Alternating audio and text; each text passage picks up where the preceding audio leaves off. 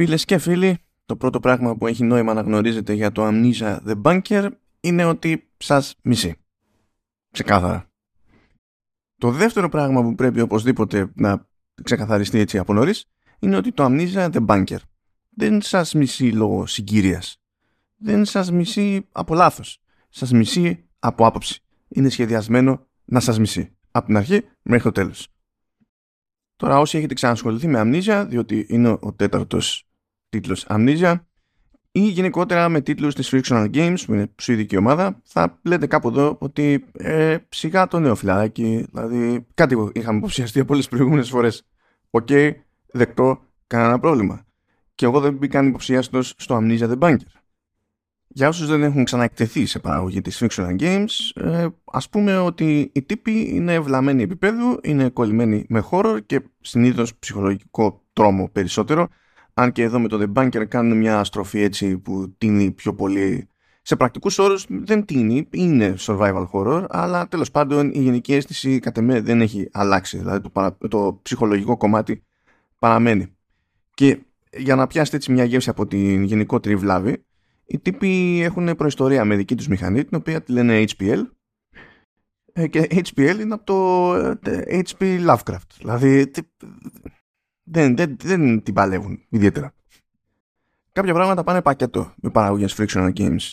Γενικά σε τεχνικό επίπεδο, μηχανή ξεμηχανή, δική τους και δική τους, σε τεχνικό επίπεδο ε, δεν μιλάμε ποτέ για κάτι ιδιαίτερα φιλόδοξο. Μην περιμένετε από την περίπτωση του The Bunker λοιπόν ε, να σπάσει αυτή τη, την παράδοση και ξαφνικά να έχουμε τρελό eye candy κτλ. Δεν υπάρχει. σα ίσα που έχουμε και κάποια πράγματα που υποτίθεται ότι είναι κάρφατα δηλαδή σε αυτή την εποχή πλέον. Δηλαδή, δεν περίμενα να πηγαίνω και να αλλάζω περιοχή στο χάρτη, απλά να προχωράω δηλαδή σε ένα διάδρομο και επειδή υποτίθεται ότι μπαίνω σε άλλη περιοχή του, του χάρτη, όχι να κάνει τέτοιο, όχι να κάνει στάτερ για ξέρω, λίγο κάτι να είναι. Παγώνει το παιχνίδι. Το παιχνίδι παγώνει τελείως για δύο δευτερόλεπτα, τρία δευτερόλεπτα και μετά μπαίνει σε φάση Α, ναι, και συνεχίζει.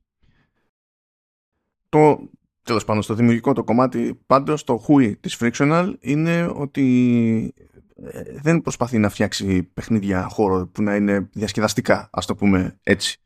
Γενικά ενώ είμαι από τους τύπους που θα παραξενευτούν όταν ακούσουν ότι κάποιος δεν παίζει χώρο και έχω και, έχω και, και, και γνωστούς έτσι και, και πρόχειρους. Ας πούμε, ο, ο Ηλίας Παπάς που κάνουμε μαζί το Vertical Slice ε, δεν αγγίζει πλέον horror.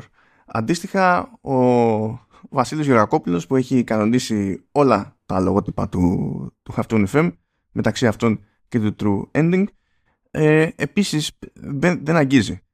Καμιά φορά προσπαθώ λίγο να τους πρόξω για κάτι που θεωρώ ότι είναι σόι και αξίζει τον κόπο κτλ. Παίζοντας το Amnesia, ήμουν σίγουρος ότι δεν θα τους το πρότεινα ποτέ. Δεν έχει σημασία πόσο καλό, στραβό ή περίεργο τέλος πάντων είναι. Ε, δεν κάνει. Ναι. Άμα ο άλλος δεν την παλεύει δηλαδή με άλλα πράγματα, δεν υπάρχει περίπτωση να επιβιώσει σε μια εμπειρία τύπου Amnesia και τέλος πάντων πιο συγκεκριμένα τύπου The Bunker. Φτάνουν όλα αυτά όμως έτσι κι αλλιώς το ζήτημα είναι να βγάλουν νόημα στην πορεία. Πάμε να καταπιαστούμε εκεί πέρα πιο συγκεκριμένα μετά του The Bunker.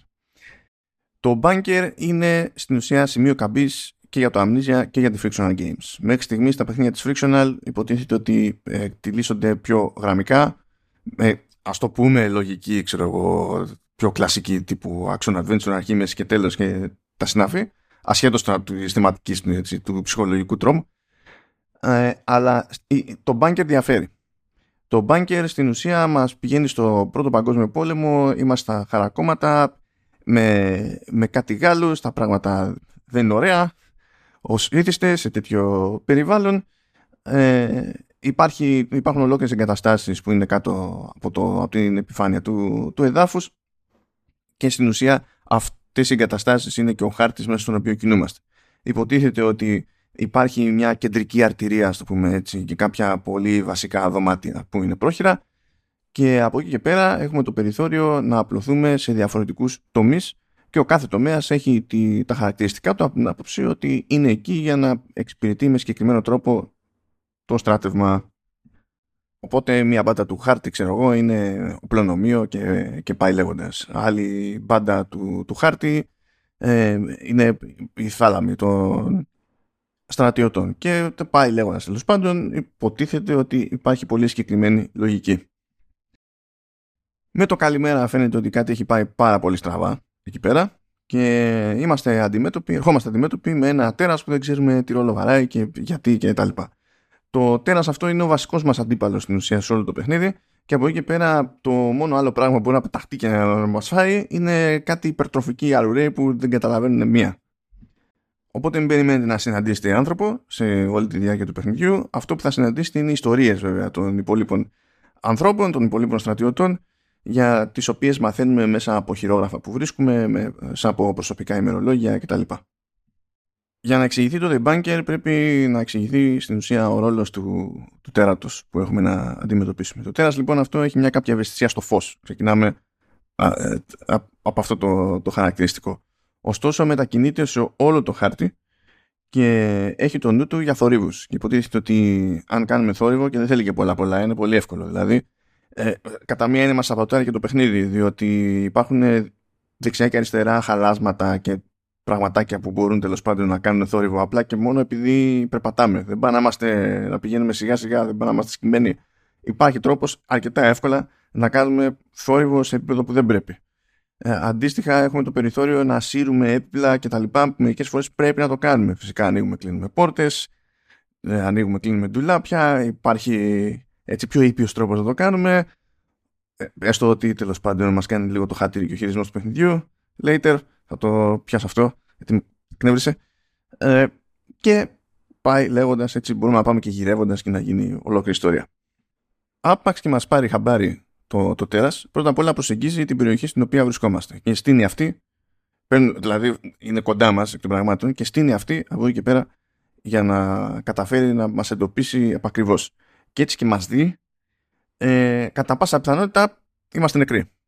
Δηλαδή έχουμε το περιθώριο να τρέξουμε πανικόβλητοι, απλά πρέπει να τρέξουμε ε, σωστά, να πάρουμε τις τροφές σωστά σε κάθε περίπτωση, να μην μπλέξουμε πουθενά ε, και να πάρουμε αρκετή απόσταση που να μας δίνει το περιθώριο κατά τη διάρκεια, ε, κατά την προσπάθεια που θα κάνουμε να κρυφτούμε κάπου κάτω από τραπέζι, μέσα σε ντουλάπα, οπουδήποτε τέλος πάντων, να μην τα κάνουμε ακόμα χειρότερα με το, με το θόρυβο. Δηλαδή να μπορέσουμε να κάνουμε αυτό που θέλουμε για να κρυφτούμε, αλλά ο θόρυβος που θα προκύψει να μην μας καταδικάζει στην ουσία στη συνέχεια του κυνηγιού. Τις περισσότερες φορές ένα χτύπημα αρκεί για να σας λιώσει το τέρας και ακόμα και αν καμιά φορά θέλει δεύτερο χτύπημα για να σας λιώσει το τέρας ε, είστε ήδη σε τέλος πάντων μια κατάσταση που δεν επιτρέπει κάποια ιδιαίτερη αντίδραση οπότε ένα και το αυτό. Απλά χάνετε λίγο χρόνο παραπάνω. Τώρα, όλο αυτό που περιγράφω σας θυμίζει κάτι τύπου Alien Isolation, στην ουσία μέσα έχετε πέσει, με τη διαφορά ότι η γενικότερη συμπεριφορά του Xenomorph στο Alien Isolation ήταν πιο εκλεπτισμένη, ας το πούμε έτσι. Ε, έβγαζε λίγο περισσότερο νόημα, πράγμα που την έκανε ε, το ίδιο κατά με τρομακτική, γιατί τέλος πάντων το έχω παίξει και εκείνο το παιχνίδι, οπότε έχω εικόνα ο ίδιος αλλά ταυτόχρονα έδινε το περιθώριο στον παίκτη να είναι πιο σίγουρος για το πότε έκανε τι πατατιά και τον έφαγε λάχανο. Σε σχέση πάντα με το τέραστο The Bunker. Οπότε, ελέγχουμε ένα στρατιώτη, έχουμε ένα χάρτη με συγκεκριμένες περιοχές που στην ουσία είναι ένα καταφύγιο, ένα υπόγειο καταφύγιο και βάση κατά μία έννοια και φυσικά καθώς κάνουμε τη διαδρομή μας που πρέπει να περάσουμε από όλες τις περιοχές του χάρτη, από όλα τα τμήματα δηλαδή των, των εγκαταστάσεων, ε, διατρέχουμε πάντα κίνδυνο, διότι και πρέπει να καταλάβουμε τι έχουμε να κάνουμε για να καταφέρουμε κάποια στιγμή να δραπετεύσουμε από το, το ρημάδι το καταφύγιο, γιατί αυτό είναι το πρόβλημα. Το πρόβλημα είναι ότι πάνε με τη μία τα πράγματα αρκετά στραβά, ώστε να μην έχουμε τρόπο να φύγουμε. Οπότε όλη η προσπάθεια γίνεται για να σηκωθούμε και να φύγουμε και να γλιτώσουμε. Και κάθε εξόρμηση, κάθε μετακίνηση, κάθε χρήση εξοπλισμού, ξέρω εγώ και τα λοιπά, κάθε θόρυβος δημιουργεί άνοιγμα να μας φάει λάχανο το τέρας. Και επειδή οι περισσότερες από αυτές οι αναμετρήσεις, είπαμε, βασίζονται στην τεχνητή νοημοσύνη, στο τι θόρυβο κάνουμε κτλ. Ε, δεν είναι scripted. Υπάρχουν μερικές που είναι, είναι scripted. Είναι σε πολύ συγκεκριμένα, προφανώς κέρια σημεία και τα λοιπά. Εντάξει. Αλλά κατά κανόνα δεν είναι scripted Άρα, ό,τι κίνηση και να κάνουμε, την κάνουμε με άγχος. Αυτό το άγχος και την αγωνία τα πετυχαίνει για πλάκα η Frictional, το ξέρουμε δηλαδή από παλιότερα, τα πετυχαίνει για πλάκα. Και εδώ παρότι έχουμε να κάνουμε με πιο ανοιχτή δομή, υποτίθεται ότι το λανσάρει και το The Banker ως κάτι semi-open world που το λέει, ακριβώς επειδή δεν είναι γραμμικό και μία από τις τέλος πάντων έτσι, παράπλευρες από όλες αυτές τις φάσεις είναι ότι δεν είναι το, δεν είναι το ίδιο μεστή η αφήγηση που είναι και κλασικό κουσούρι τέλος πάντων καθώς ανοίγει το πράγμα στο, στο game design συνήθως και δεν μπορούμε να πάμε με τα story bits έτσι συγκεκριμένα ακριβώς όπως τα έχουμε στο μυαλό μας. Πάνω λοιπόν σε αυτό κουμπώνουν όλα τα υπόλοιπα. Είπαμε ότι το τέρας είναι φωτοευαίσθητο. Τι σημαίνει αυτό στην πράξη; Ότι Πρώτον, η Frictional έχει φροντίσει να μας δείξει στα σκοτάδια. Δηλαδή, ε, ε, το πρώτο πράγμα που δεν υπάρχει συνήθως είναι φως, γενικά, στο, στο καταφύγιο αυτό. Είναι τέτοια η συμβολική και πρακτική τέλος πάντων δύναμη του, του φωτός, που ένα από τα λιγοστά save points, δεν υπάρχει auto save, αυτά είναι για τους αδύναμους, στη, στη Frictional, ε, είναι στην ουσία το δωμάτιο των αξιωματικών όπου τέλος πάντων εκεί πέρα συνεννοούνται και τα λοιπά που είναι δίπλα σε μια γεννήτρια και όταν θέλουμε να κάνουμε save πηγαίνουμε σε μια λάμπα υγραερίου και κάνουμε κλικ στη λάμπα υγραερίου και έτσι αποδικεύσαμε πρόοδο. Υπάρχουν τουλάχιστον στο στάνταρ επίπεδο δυσκολίας, υπάρχουν αν θυμάμαι καλά άλλα δύο save points σε όλο το χάρτη. Άρα είπαμε υπάρχει ένα μόνιμο άγχος στα πέρα δόθε και όπως λέει και η Frictional μας προειδοποιεί δηλαδή και στο review guide και πάει λέγοντας λέει ότι ο θάνατος είναι μέρος της εμπειρίας ε, το καταλάβαμε Frictional βγάζουμε και είδα και τα στατιστικά μου στο τέλος I know στην πράξη λοιπόν έχουμε να καλύψουμε όχι μεγάλες αποστάσεις δεν και καλά συνήθως οι αποστάσεις είναι μικρές αλλά όλες οι διαδρομές είναι επικίνδυνες οπότε μπορούμε να ξέρουμε ακριβώς τι θέλουμε να κάνουμε να έχουμε πάει με τα σωστά εργαλεία και να είμαστε στο γυρισμό, ξέρω εγώ. Φτάσαμε εκεί που θέλαμε, πήραμε αυτό που είχαμε βάλει στο μάτι που χρειαζόμασταν, επιστρέφουμε πάλι με την ελπίδα να προλάβουμε να κάνουμε save. Και στη διαδρομή, ξέρω εγώ, ε, πηγαίνει μισό πράγμα στραβά και μας πηγαίνει αίμα το τέρας. Οι επιστροφές είναι ούτως ή άλλως βάσει πιθανότητων και πιο επικίνδυνη υπόθεση πάντα. Γιατί, διότι, είπαμε, φωτοευαίσθητο το τέρας, έτσι. Είπαμε επίσης ότι το γραφείο στο οποίο μπορούμε να ε, έχουμε το βασικό το save point είναι δίπλα σε γεννήτρια και μπορούμε να βρίσκουμε μπιτόνια και να γεμίζουμε τη γεννήτρια με πετρέλαιο και να ανάβουμε τα φώτα. Εκεί πέρα παίζουν δύο τεινά. Το ανάβουμε τα φώτα δεν σημαίνει αυτό που νομίζετε. Σημαίνει ότι ναι, βάλαμε πετρέλαιο, ανάψαμε τη γεννήτρια, παίζει ηλεκτροδότηση. Κανένα πρόβλημα. OK. Okay. Τελείως τυχαία, όλοι, όλοι οι διακόπτες για τα φώτα ή σχεδόν όλοι τέλος πάντων στο, στο καταφύγιο είναι γυρισμένοι στο off Πράγμα που σημαίνει ότι καθώς προχωράμε εμείς σε, σε κάποιο νέο τμήμα του χάρτη, ας πούμε, σε κάθε περίπτωση, όπου βρίσκουμε διακόπτη, πρέπει να το γυρίζουμε. Όχι μόνο για να ανάψουν τα φώτα εκείνη την ώρα, εφόσον τέλος πάντων λειτουργεί κανονικά η γεννήτρια, αλλά και για μελλοντική χρήση. Δηλαδή και να έχουν σβήσει τα φώτα, καλό είναι όταν βλέπετε ένα διακόπτη να το γυρίζετε από την άλλη. Φαίνεται βασικά, δηλαδή, φαίνεται ποιο είναι το on και το off, μην αγχώνεστε, θα τα γυρίζετε προς πίσω κατά λάθος ώστε την επόμενη φορά που θα ανάψουμε τέλος πάντων τη, τη γεννήτρια έτσι και έχουμε να κάνουμε νέο πέρασμα από τα ίδια σημεία τα πράγματα να είναι πιο εύκολα διότι όσο υπάρχει φως είναι πιο δύσκολο να μας προσεγγίσει σε καλά φωτισμένη περιοχή το τέρας πάλι σε αντίθεση με τους αρουραίους οι αρουραίοι εκείνοι είναι τέρμα scripted στην πραγματικότητα είναι σε συγκεκριμένα σημεία και μία που ερχόμαστε κοντά και μία που αρχίζει ζημιά και τρέχουν πανικόβλητοι τέλος πάντων είπαμε ζημιά έτσι, για να καταλάβετε που το πάει το πράγμα. Το παθαίνουμε ζημιά σημαίνει αιμορραγούμε. Το αιμορραγούμε σημαίνει ότι αφήνουμε αίμα πίσω μας. Το αφήνουμε αίμα πίσω μας σημαίνει ότι αν μας μισοπάρει χαμπάρι το τέρας, μπορεί να ακολουθήσει τα αίματα που αφήνουμε και να μας διαλύσει. Άρα το heal που θα κάνουμε, που στην ουσία βάζουμε έναν επίδεσμο ή το δένουμε, ε, δεν είναι απλά ζήτημα έτσι του να ε, αντέξουμε ένα χτύπημα ακόμα. Είναι επίσης μέρος της προσπάθειάς μας να αποφύγουμε τα χειρότερα με το ρημάδι το τέρας. Θέλω επίσης να σημειωθεί ότι για τέτοιο μέγεθος, ακόμα και για την εποχή εκείνη και με τη συχνότητα που βρίσκουμε τέλος πάντων ε, μπιτόνια με πετρέλαιο, ε, αυτή η γεννήτρια είναι ό,τι πιο inefficient πρέπει να υπήρξε ποτέ σε γεννήτρια. Ναι, μπορείτε να την κάνετε. Βασικά φαίνεται, υπάρχει στάθμη. Οπότε όταν τη γεμίζετε, ξέρετε μέχρι που έχει φτάσει η στάθμη και φυσικά κατά αναλογία σημαίνει ότι θα κρατήσει περισσότερο ηλεκτροδότηση του, του καταφυγίου. Και από ένα σημείο και έπειτα ε, έχετε το περιθώριο, δηλαδή μπορείτε να βρείτε και ένα ρολόι, το οποίο ρολόι συγχρονίζεται με, τη, με το απόθεμα τέλος πάντων της, της γεννήτριας, οπότε οι δείκτες τους στην πραγματικότητα δείχνουν, εφόσον να απομακρυνθείτε, ε, δείχνουν πού βρίσκεται η στάθμη και έτσι είναι πιο εύκολο τέλος πάντων να υπολογίσετε τι περιθώρια χρονικά έχετε για τα πέρα δόθε. Και άμα ξεμείνετε, ε, υπάρχει ενδεχομένως, γιατί πρέπει να τον βρείτε και δεν είναι υποχρεωτικό να τον βρείτε για να ολοκληρωθεί το παιχνίδι. Ένας αναπτήρας, ο οποίος αναπτήρας δηλαδή, εντάξει, ε, φτάνει για μία μέσα αυτή τη θολούρα τέλος πάντων που, που παίζει. Είναι λύση ανάγκης και πιο πολύ είναι εργαλείο για να ανάβετε καμιά μολότοφ παρά για να βλέπετε μπροστά σας.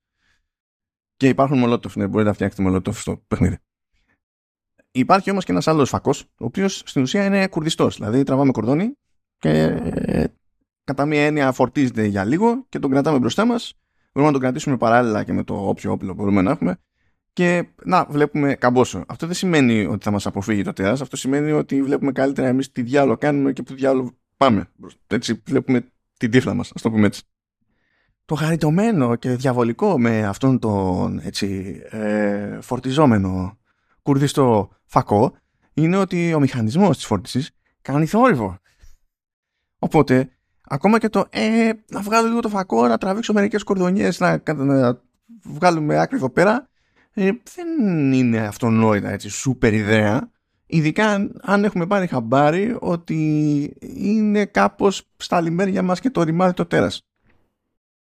Τέλος πάντων ελπίζω μέχρι τώρα να έχει βγει άκρη ε, για το ποιόν του περίπου sandbox που μας προτάσει ουσιαστικά το παιχνίδι. Δηλαδή ε, με μετά από ένα πολύ πρώιμο στάδιο ας πούμε υποτίθεται ότι πάνω κάτω ανοίγουν οι διαδρομές για την εξερεύνηση εδώ και εκεί Σας το λέω ότι τα πράγματα θα πάνε καλύτερα έτσι και κάνετε τον έξτρα κόπο να βρείτε το ένα δωμάτιο σε κάθε πτέρυγα που έχει ε, το, το χάρτη με εξηγήσεις για τα δωμάτια του αντίστοι, της αντίστοιχης πτέρυγας γιατί μόνο αν τον βρείτε προστίθεται στο κεντρικό ο οποίος είναι διαθέσιμος μόνο στο βασικό save point εκεί πέρα που, κάνετε, που είστε στο λεγόμενο administration για, του, για τους αξιωματικούς που είναι μια επιλογή που δεν την πολύ πιάνω να πω την αμαρτία μου διότι δεν ξέρω σε ποιο περιβάλλον ας πούμε κάποιος θα ψαχνόταν για να σωθεί και θα έλεγε ε, εντάξει και γιατί δεν αφήνω πίσω το, το χάρτη. Δηλαδή καταλαβαίνω γιατί το κάνουν έτσι, να παίζει μια τσίτα, να, να κάνουν το παίκτη ξέρω εγώ, να το σκεφτεί αλλιώς ή να απομνημονεύσει διαδρομές ή ενδεχομένως να αρχίσει να, να μου τζουρώνει χαρτοπετσέτες τέλος πάντων κόλλες α4 κτλ. Αλλά για ένα παιχνίδι το οποίο φαίνεται να είναι αρκετά αγιωμένο τέλος πάντων στη λογική των πραγμάτων, δηλαδή τη φυσική λογική των πραγμάτων. Αυτή ήταν μια λεπτομέρεια που, ναι, OK, okay, καταλαβαίνω το κίνητρο, αλλά δεν μου φαινόταν τόσο απαραίτητη ώστε να γίνει τελικά η τελική, τα αγαπητοί Σουηδοί, ε, ας λέγατε ότι κάθε φορά που τον ανοίγεις, επειδή είναι χάρτινος, κάνει θόρυβο και πρέπει να προσέξει που να τον ανοίγεις. Αυτό θα το δεχόμουν περισσότερο. Θα μου γίνονταν τα νεύρα κρόσσια, αλλά έτσι κι αλλιώς κρόσσια γίνονται στο Amnesia. Οπότε σιγά διαφορά. Δεν είναι καν ανάγκη πάντως να βρείτε το κάθε τμήμα του χάρτη. Δηλαδή δεν κρέμεται η πρόοδό σας, δεν σας εμποδίζει το παιχνίδι να κάνετε ό,τι πρέπει να κάνετε επειδή δεν έχετε τέλος πάντων το ένα μέρος του, του χάρτη. Πράγμα που σημαίνει ότι αν μάθετε τα κατατόπια, μάθατε τα κατατόπια. Δεν χρειάζεται να γίνει κάτι άλλο. Δεν μπαίνει ως τεχνητό τελείως εμπόδιο στην πρόοδο. Έχουμε λοιπόν αυτό το περίπου sandbox. Ξέρουμε ποιος είναι ο βασικός κίνδυνος, τι πρέπει να αποφύγουμε. Ξέρουμε ότι με τα, με, το με τα φώτα δεν τα πηγαίνει και τόσο καλά. Ξέρουμε ότι είναι πρακτικό αδύνατο να έχουμε όλη την ώρα αναμένα φώτα. Πρέπει να προσέχουμε τις κινήσεις μας, να μην κάνουμε θόρυβο και τα λοιπά και τα λοιπά. Έτσι, καθαρίσαμε μετά του περίπου sandbox. Η πλάκα είναι ότι αυτό και μόνο θα μπορούσε να στηρίξει ε, την ιδέα ότι το The Bunker αποτελεί σημείο καμπής τουλάχιστον σχεδιαστικά για την περίπτωση της Frictional. Η Frictional όμως είπε να κάνει και ένα βήμα παραπάνω. Θα πει ναι, δεν θα ήταν super ε, αν ε, παίρναμε έτσι και μερικά κόλπα από τα λεγόμενα immersive sims. Και εκεί έρχεται και διαλύει το σύμπαν. Δηλαδή, τι λέει. Λέει ότι εγώ ε, γεμίζω τέλος πάντων τον χώρο με κάποια εργαλεία. Επίσης γεμίζω τον χώρο με διάφορες κλειδαριέ, διάφορα λουκέτα και τα συναφή που τελείως τυχαία επίσης ε, έχουν κωδικούς τέλος πάντων, τοποθεσίες και τα λοιπά που δεν είναι στάνταρ αλλάζουν από playthrough σε playthrough ε, οπότε και να θέλετε να χρησιμοποιήσετε έναν οδηγό ξέρω εγώ ε, ναι μεν μπορούν να σας δώσει έτσι κατεύθυνση ο, ο οδηγός αλλά δεν, είναι, είναι αδύνατο να έχει τις λύσεις για τα πάντα δηλαδή μάνι μάνι κωδικοί και τοποθεσίες θα διαφέρουν και μετά το πρώτο playthrough οι τοποθεσίες διαφορετικών αντικειμένων διαφέρουν ακόμη περισσότερο. Η αλήθεια είναι. Γιατί κάποια πράγματα ε, και, και ως προς την τοποθεσία του στο χάρτη προκύπτουν τυχαία. Άρα το τι διαδρομή έχετε να κάνετε για να βρείτε τα ίδια πράγματα σε νέο πέρασμα αλλάζει. Τα εργαλεία όμως που δίνει στο, στον παίκτη ενώ είναι απλά ενώ πηγαίνουν επίσης με το δικό τους ρίσκο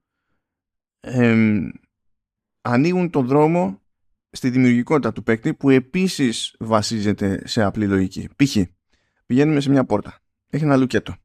Ε, υπάρχει η επιλογή να ψαχτούμε τριγύρω για να βρούμε το ρημάδι το, το αντίστοιχο κλειδί. Αυτό σημαίνει έξτρα διαδρομές, έξτρα κίνδυνος. Εναλλακτικά μπορούμε να κόψουμε κίνηση επίσης τριγύρω, συνήθως πιο κοντά, πως και υπάρχει ένα τούβλο.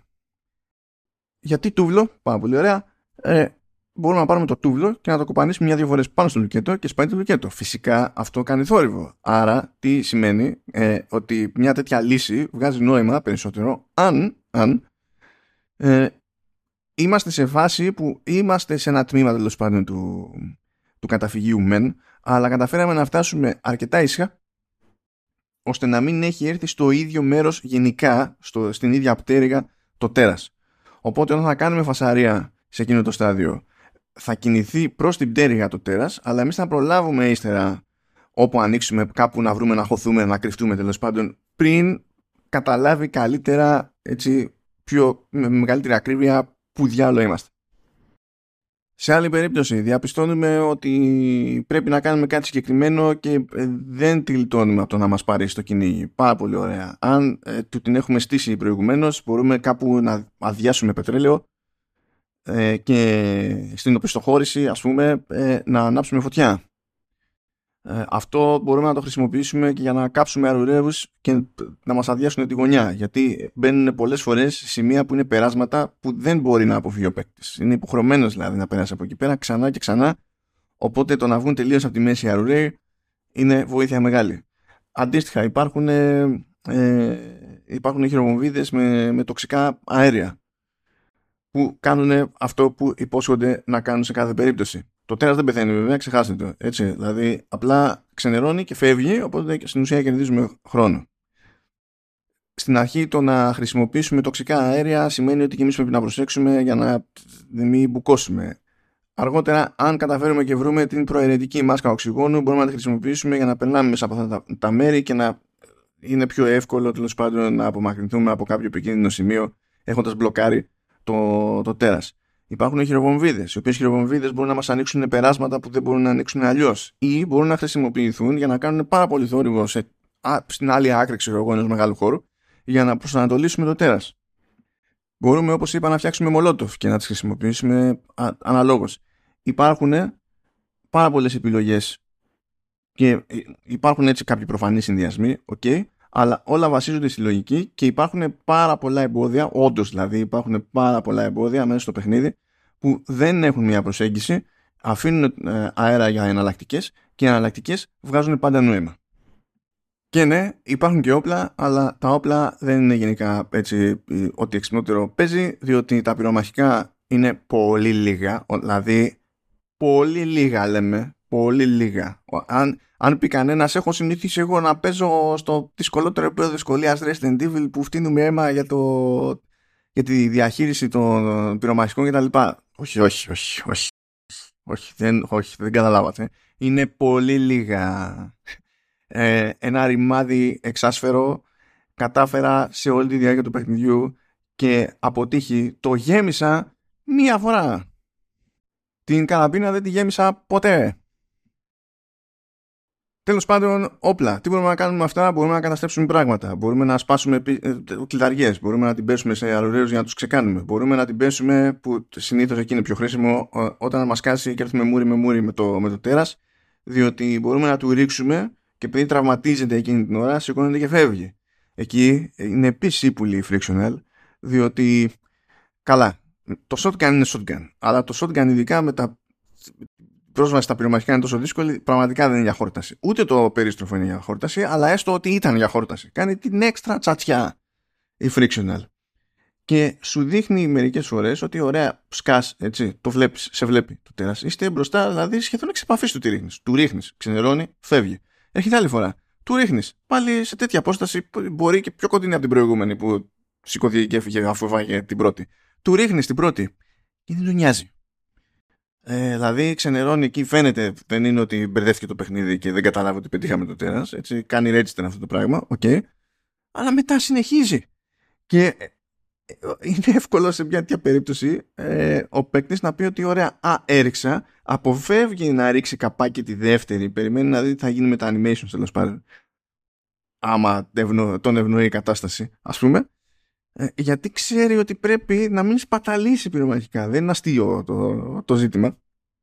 Επίσης υπάρχουν παγίδες. Υπάρχουν παγίδες με, με σύρμα. Έτσι. Είναι παγίδες που πρέπει να αποφεύγουμε εμείς αλλά μπορούμε ε, με τσαχπινιά να τις εκμεταλλευτούμε για να κάνουμε ζημιά και στο τέρας. Δηλαδή αν προλάβουμε και πάρουμε χαμπάρι, άμα βλέπουμε δηλαδή και μπροστά μας, ότι παίζει κάποια παγίδα, μπορούμε στο τρεχάλα ξέρω εγώ να κάνουμε άλμα εγκαίρως και να μην μπλεχτούμε. OK, okay, και καθώς έγινε το τέρας να σκάσει. Τώρα εκεί πέρα, επειδή είναι δύσκολο να απομνημονεύσει κάποιος ε, τι παγίδα είναι το κάθε τι, έτσι μπορεί να είναι χειροβομβίδα, μπορεί να είναι αέριο, μπορεί απλά να είναι ε, φωτοβολίδα, που η φωτοβολίδα υποτίθεται ότι τραβάει την, την προσοχή. Που εκείνη την ώρα τι να το κάνεις. Δηλαδή δεν πρόκειται να ξεχάσεις το τέρας ότι είσαι εκεί. Αυτά είναι, αυτά είναι καλή φάση όταν θες να τραβήξεις την προσοχή του τέρατος προς κατεύθυνση κάποια χ και εσύ να σηκώνει και να φύγεις να πας αλλού. Και δεν έχει νόημα να προσπαθήσετε να απομνημονεύσετε βέβαια και τις παγίδες, παρά μόνο τέλος πάντων ούτε, ούτε κάνει τοποθεσίες, διότι το ποιόν της παγίδας και η τοποθεσία της παγίδας προκύπτει τυχαία στο χάρτη. Με τα πολλά υπάρχει μια ολόκληρη αλυσίδα εργαλείων στην οποία ποτέ ο παίκτης δεν μπορεί να αισθανθεί ότι βασίζεται έτσι, το έχουμε, εντάξει. Ξέρει όμως επίσης πάντα ότι έχει επιλογές διαφορετικές μπροστά του. Έχει σημασία να προσέχει σε κάθε περίπτωση τι μπορεί να βρει πού. Ε, είναι σημαντική υπόθεση η διαχείριση του inventory γιατί είναι πολύ σφιχτό ακόμα και με κάποιες αναβαθμίσεις στην ουσία πάμε σε ένα παιχνίδι και μας λέει το παιχνίδι σε κάποια φάση Α, βρήκες αυτό. Τώρα μπορείς να κουβαλάς περισσότερα αντικείμενα στο, στο inventory. Ε, όταν το λέει αυτό το Amnesia, εννοεί ότι άνοιξε ένα κουτάκι ακόμη. Ένα, ένα για, για ένα αντικείμενο. Επίσης, στο administration υποτίθεται ότι υπάρχει μπαούλο και μπορούμε να ρίξουμε πράγματα εκεί πέρα, να τα ξεφορτωθούμε. Ε, και αυτό έχει συγκεκριμένες θέσεις και άμα απήξει, έπηξε. Σύμβουλοι, σύμβουλοι, επειδή στο εκάστοτε playthrough το, τα πάντα γίνονται track τέλος πάντων ως προς το τι είναι, πού, γιατί και υπό ποιες συνθήκες και τα συναφή. Δεν είναι ότι αλλάζουν τα πράγματα κάθε φορά που επανερχόμαστε στο, από save στο ίδιο παιχνίδι. Ε, αν έχετε πράγματα που πρέπει να φάνε shoot, αλλά δεν χωράνε στον παύλο, γιατί έχετε την κάρη τον παύλο, σταθείτε μπροστά στον παύλο και κάνετε drop. Μπορείτε να κάνετε drop όπου θέλετε. Έτσι. Δεν υπάρχει περιορισμός και μερικές φορές θα αναγκαστείτε να το κάνετε διότι θα έχετε βρει κάτι πολύ πιο σημαντικό για την ώρα και κάτι θα δικαιούται να πάρει πόδι. Αλλά το θέμα είναι ότι εκεί που θα κάνετε drop μπροστά στον Παύλο, που ξέρετε ότι έχετε έτσι κι αλλιώς τα πυρομαχικά σας τέλος πάντων, εκεί τα πυρομαχικά, η πρώτη ότι τα υλικά που έχετε, οι προμήθειες, ε, μένουν εκεί. Δηλαδή θα γυρίσετε μετά, ξέρω εγώ, την επόμενη μέρα που θα παίξετε, τη μεθεπόμενη και θα εξακολουθούν να είναι εκεί. Οπότε είναι ένας εύκολος τρόπος να τα έχετε στην ουσία δίπλα και να μην τα χάσετε μια για πάντα. Όταν υπάρχει το περιθώριο, όταν σας κάνει την τιμή το παιχνίδι, να σας αφήσει να γυρίσετε στο administration office με τα λογικά σας ε, normal. Οπότε, τα πάμε εκεί πέρα για τη λογική του sandbox, τα πάμε για τα διαφορετικά εργαλεία που υπάρχουν και άλλα βέβαια, εντάξει, τα διάφορα εργαλεία που έχει ο παίκτης στα, στα χέρια του και πώς μπορεί να τα χρησιμοποιήσει με τρόπο δημιουργικό και δυναμικό χωρίς να αισθάνεται ότι είναι περιορισμένος από το βασικό design του παιχνιδιού. Ο συνδυασμός αυτών των δύο πάντα με γνώμονα και το τι εξυπηρετεί τη συντήρηση της έντασης κατά τη διάρκεια του παιχνιδιού είναι πολύ μεγάλη επιτυχία της Fictional Games. Το αποτέλεσμα από άψη δηλαδή καθαρά game design είναι φοβερό. Είναι δυσάρεστο ως εμπειρία. Ναι, Αλλά όπως είπα, όχι κατά λάθος, ε, είναι σχεδιασμένο επίτηδες για να είναι δυσάρεστο. Από άποψη design είναι φοβερό. Ταυτόχρονα έχω διαφωνίες. Και οι περισσότερες είναι τελείως πρακτικές. Δεν θα πιάσω τώρα τη φάση με το στάτερ όταν μπαίνουμε σε, σε νέα πτέρυγα του, του καταφυγίου, το οποίο είναι εκνευριστικό, εκνευριστικό, αλλά δεν δημιουργεί κανένα ουσιώδες πρόβλημα από ποια άποψη. Όταν είμαστε σε αυτά τα σημεία μετάβασης, στην ουσία αυτές οι ζώνες εκεί, που δεν είναι, είναι ένας διάδρομος που ξέρω, είναι κάπως στα μέτρα, στην ουσία είναι safe zones. Δεν είναι ότι επειδή σκαλώνουμε εκείνη την ώρα χάνουμε χρόνο και θα μας την πέσει το τέρας και, και μόλις ξεσκαλώσει το παιχνίδι θα είμαστε την νεκροί. Δεν υπάρχει αυτό. Είμαστε ok. Είναι δυσάρεστο, είναι ενοχλητικό, ε, είναι εκτός εποχής τελείως, τελείως όμως αυτό το, το ζήτημα αλλά τουλάχιστον δεν μας κατακώνει. Έχω πρόβλημα όμως, δηλαδή το, το ένα έχει να κάνει λίγο με τον σχεδιασμό κάποιων στάνταρ ας πούμε ε, αναμετρήσεων διότι έπεσα σε ένα-δυο ε, choke points που ήταν πίκρα. Και δεν ήταν πίκρα επειδή δεν είχα εργαλεία στη διάθεσή μου για να το, το διαχειριστώ. Ήταν πίκρα επειδή μάλλον κάποιος αποφάσισε ότι έπρεπε να είναι πίκρα τώρα θα πει κάποιος ρε φίλε μας λες τόση ώρα μπλα μπλα αμνίζια σκάλαμα με HP Lovecraft στη, στη Frictional. Γενικά Frictional έχει αυτό. Δεκτό. δεκτό. Ήμουν έτοιμος να, να το δεχτώ αυτό το πράγμα. Το ότι ήταν σε δύο σημεία του παιχνιδιού που υπέφερα. Και υπέφερα για ώρες. Ώρες τη φορά. Δηλαδή μου είχαν σπάσει τα νεύρα. Αλλά τέλος πάντων ήταν σαφές σε κάθε περίπτωση ότι υπάρχει τρόπος. Απλά παρά ήταν στο τσακ σε διάφορα επίπεδα και ώρες ώρες δεν με ήθελε κιόλας. Δηλαδή θα περνούσε το τέρας πάνω στη φούρια του από κάποιο σημείο, θα έσπαγε πράγματα που μου δημιουργούσαν άνοιγμα ώστε να περάσω εγώ από εκεί πέρα. Ε, άλλες φορές έσπαγε κάτι άλλο δεν μου δημιουργούσε άνοιγμα ε, ή μου δημιουργούσε άνοιγμα αλλά έσπαγε τα λιγότερο βολικά τέλος πάντων αντικείμενα και για να περάσω εγώ από εκεί πάνω έπρεπε αναγκαστικά να κάνω θόρυβο ήταν, ήταν, ήταν ένα τέτοιο αλλά με επιμονή και υπομονή όλα γίνονται στο Amnesia The Bunker. Εντάξει αυτό θα το αποδεχτώ. Πάσουμε βέβαια μετά στο, στην τελική μάχη. Και στην τελική μάχη τι έγινε; Ε, έχασα μία φορά ε, ε, στην ουσία στη διαδικασία του να συνειδητοποιήσω ε, ποια είναι η λογική της τελικής μάχης. Και μόλις συνειδητοποίησα τι παίζει με την τελική μάχη κάνω μία φορά load ξεκινάει πατάω ένα κουμπί και κερδίζω τη μάχη.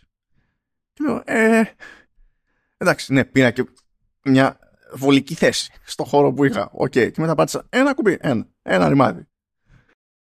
Ο συνδυασμός των δύο φαινομένων ε, που βγάζει μια ανισορροπία είναι που τέλος πάντων με, με χάλασε κάπως. Και αν δεν ήταν τόσο γιούχου το τέλος, το, η, η τελική μάχη, θα παραπονιόμουν λιγότερο για το πόσο αίμα έφτιασα σε δύο σημεία στο υπόλοιπο παιχνίδι. Εκεί μπορώ να παραπονιέμαι για πάντα είναι στο χειρισμό. Καλά, θα μπορούσα να παραπονηθώ για το, και για την ιστορία, διότι τέλος πάντων αυτή η πιο αποσπασματική αφήγηση δεν είναι το ίδιο μεστή όσο τέλος πάντων η πιο κλασική, σε ένα πιο γραμμικό. Εγώ προτιμώ κάτι πιο μεστό, αλλά τέλος πάντων δεν χάλασε ο κόσμος και δεν είναι ότι χαλάει και ατμόσφαιρα κτλ. OK, okay, γούστα είν' αυτά, αυτό δεν είναι. OK, okay. Αλλά ο χειρισμός, παιδιά, ο χειρισμός. Είμαστε σε ένα παιχνίδι που υποτίθεται ότι μας δίνει το περιθώριο να ανοίξουμε και να κλείσουμε μια πόρτα ελέγχοντας και την ορμή.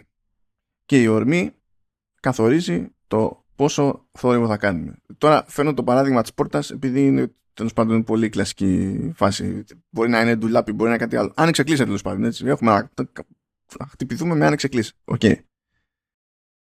Λοιπόν, η λογική τουλάχιστον με χειριστήριο παίζοντας το παιχνίδι σε Xbox Series X είναι ότι αρπάζουμε στην ουσία το πόμολο, ξέρω εγώ, ό,τι είναι, και με τον αναλογικό μοχλό τραβάμε προς τη. ή πιέζουμε τέλος πάντων προς τη μία ή την άλλη κατεύθυνση για τα άνοιξε, κλείσε. Λοιπόν, αυτή η κίνηση ε, στην πράξη μου φάνηκε πολύ αναξιόπιστη. Ε, ήταν ε, πιο δύσκολο να ελέγξω τη, τέλος πάντων τη, την ταχύτητα με την οποία άνοιγα και έκλει, ε, έκλεινα και πολλές φορές με την ίδια ακριβώς κίνηση χωρίς να αλλάξω εγώ καν θέση ε, με την ίδια ακριβώς κίνηση που κατάφερα και την άνοιγα σιγά και ήρεμα μόλις έκανα το ίδιο πράγμα ακριβώς προς την αντίθετη πλευρά ε, έκλεινε απότομα ξέρω, και του κοπανούσε δεξιά και αριστερά. Σε κάποιες άλλες περιπτώσεις μετρώνε, ε, μας τρώει φυσική που εκεί πέρα ε, καταλαβαίνω OK okay, ε, είπανε ότι θα το πάνε για ρεαλισμό ξέρω εγώ μέχρι εκείνο το σημείο κτλ. Καταλαβαίνω γιατί συμβαίνει αλλά νομίζω ότι τους έπαιρνε να βάλουν λίγο χέρι εκεί. Διότι αν ας πούμε ε, είσαι πίσω από μια πόρτα, την ανοίξεις και ανοίγει προς το μέρος σου. Έτσι, την τραβάς στην ουσία προς το μέρος σου.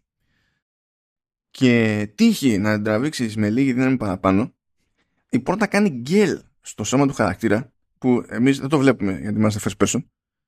Ε, οπότε είναι λίγο πιο δύσκολο να κάνουμε και super duper υπολογισμό. Ε, κάνει γκέλ στο σώμα του χαρακτήρα και γυρνάει απ' την άλλη να κλείσει με φόρα. Και αυτά τα πράγματα γίνονται αρκετά εύκολα, αρκετά συχνά και όχι με την εντύπωση ότι δεν και καλά έκανε κάτι στραβό ο παίκτης εκείνη την ώρα. Έτυχε αμέσως μετά το Amnesia The Bunker να καθίσω και να παίξω το, το, το, το νέο Layers of Fear που δεν μπορώ να το πω ούτε remake ούτε τέτοιο. Θα, θα το καλύψω σε επόμενο επεισόδιο. Okay.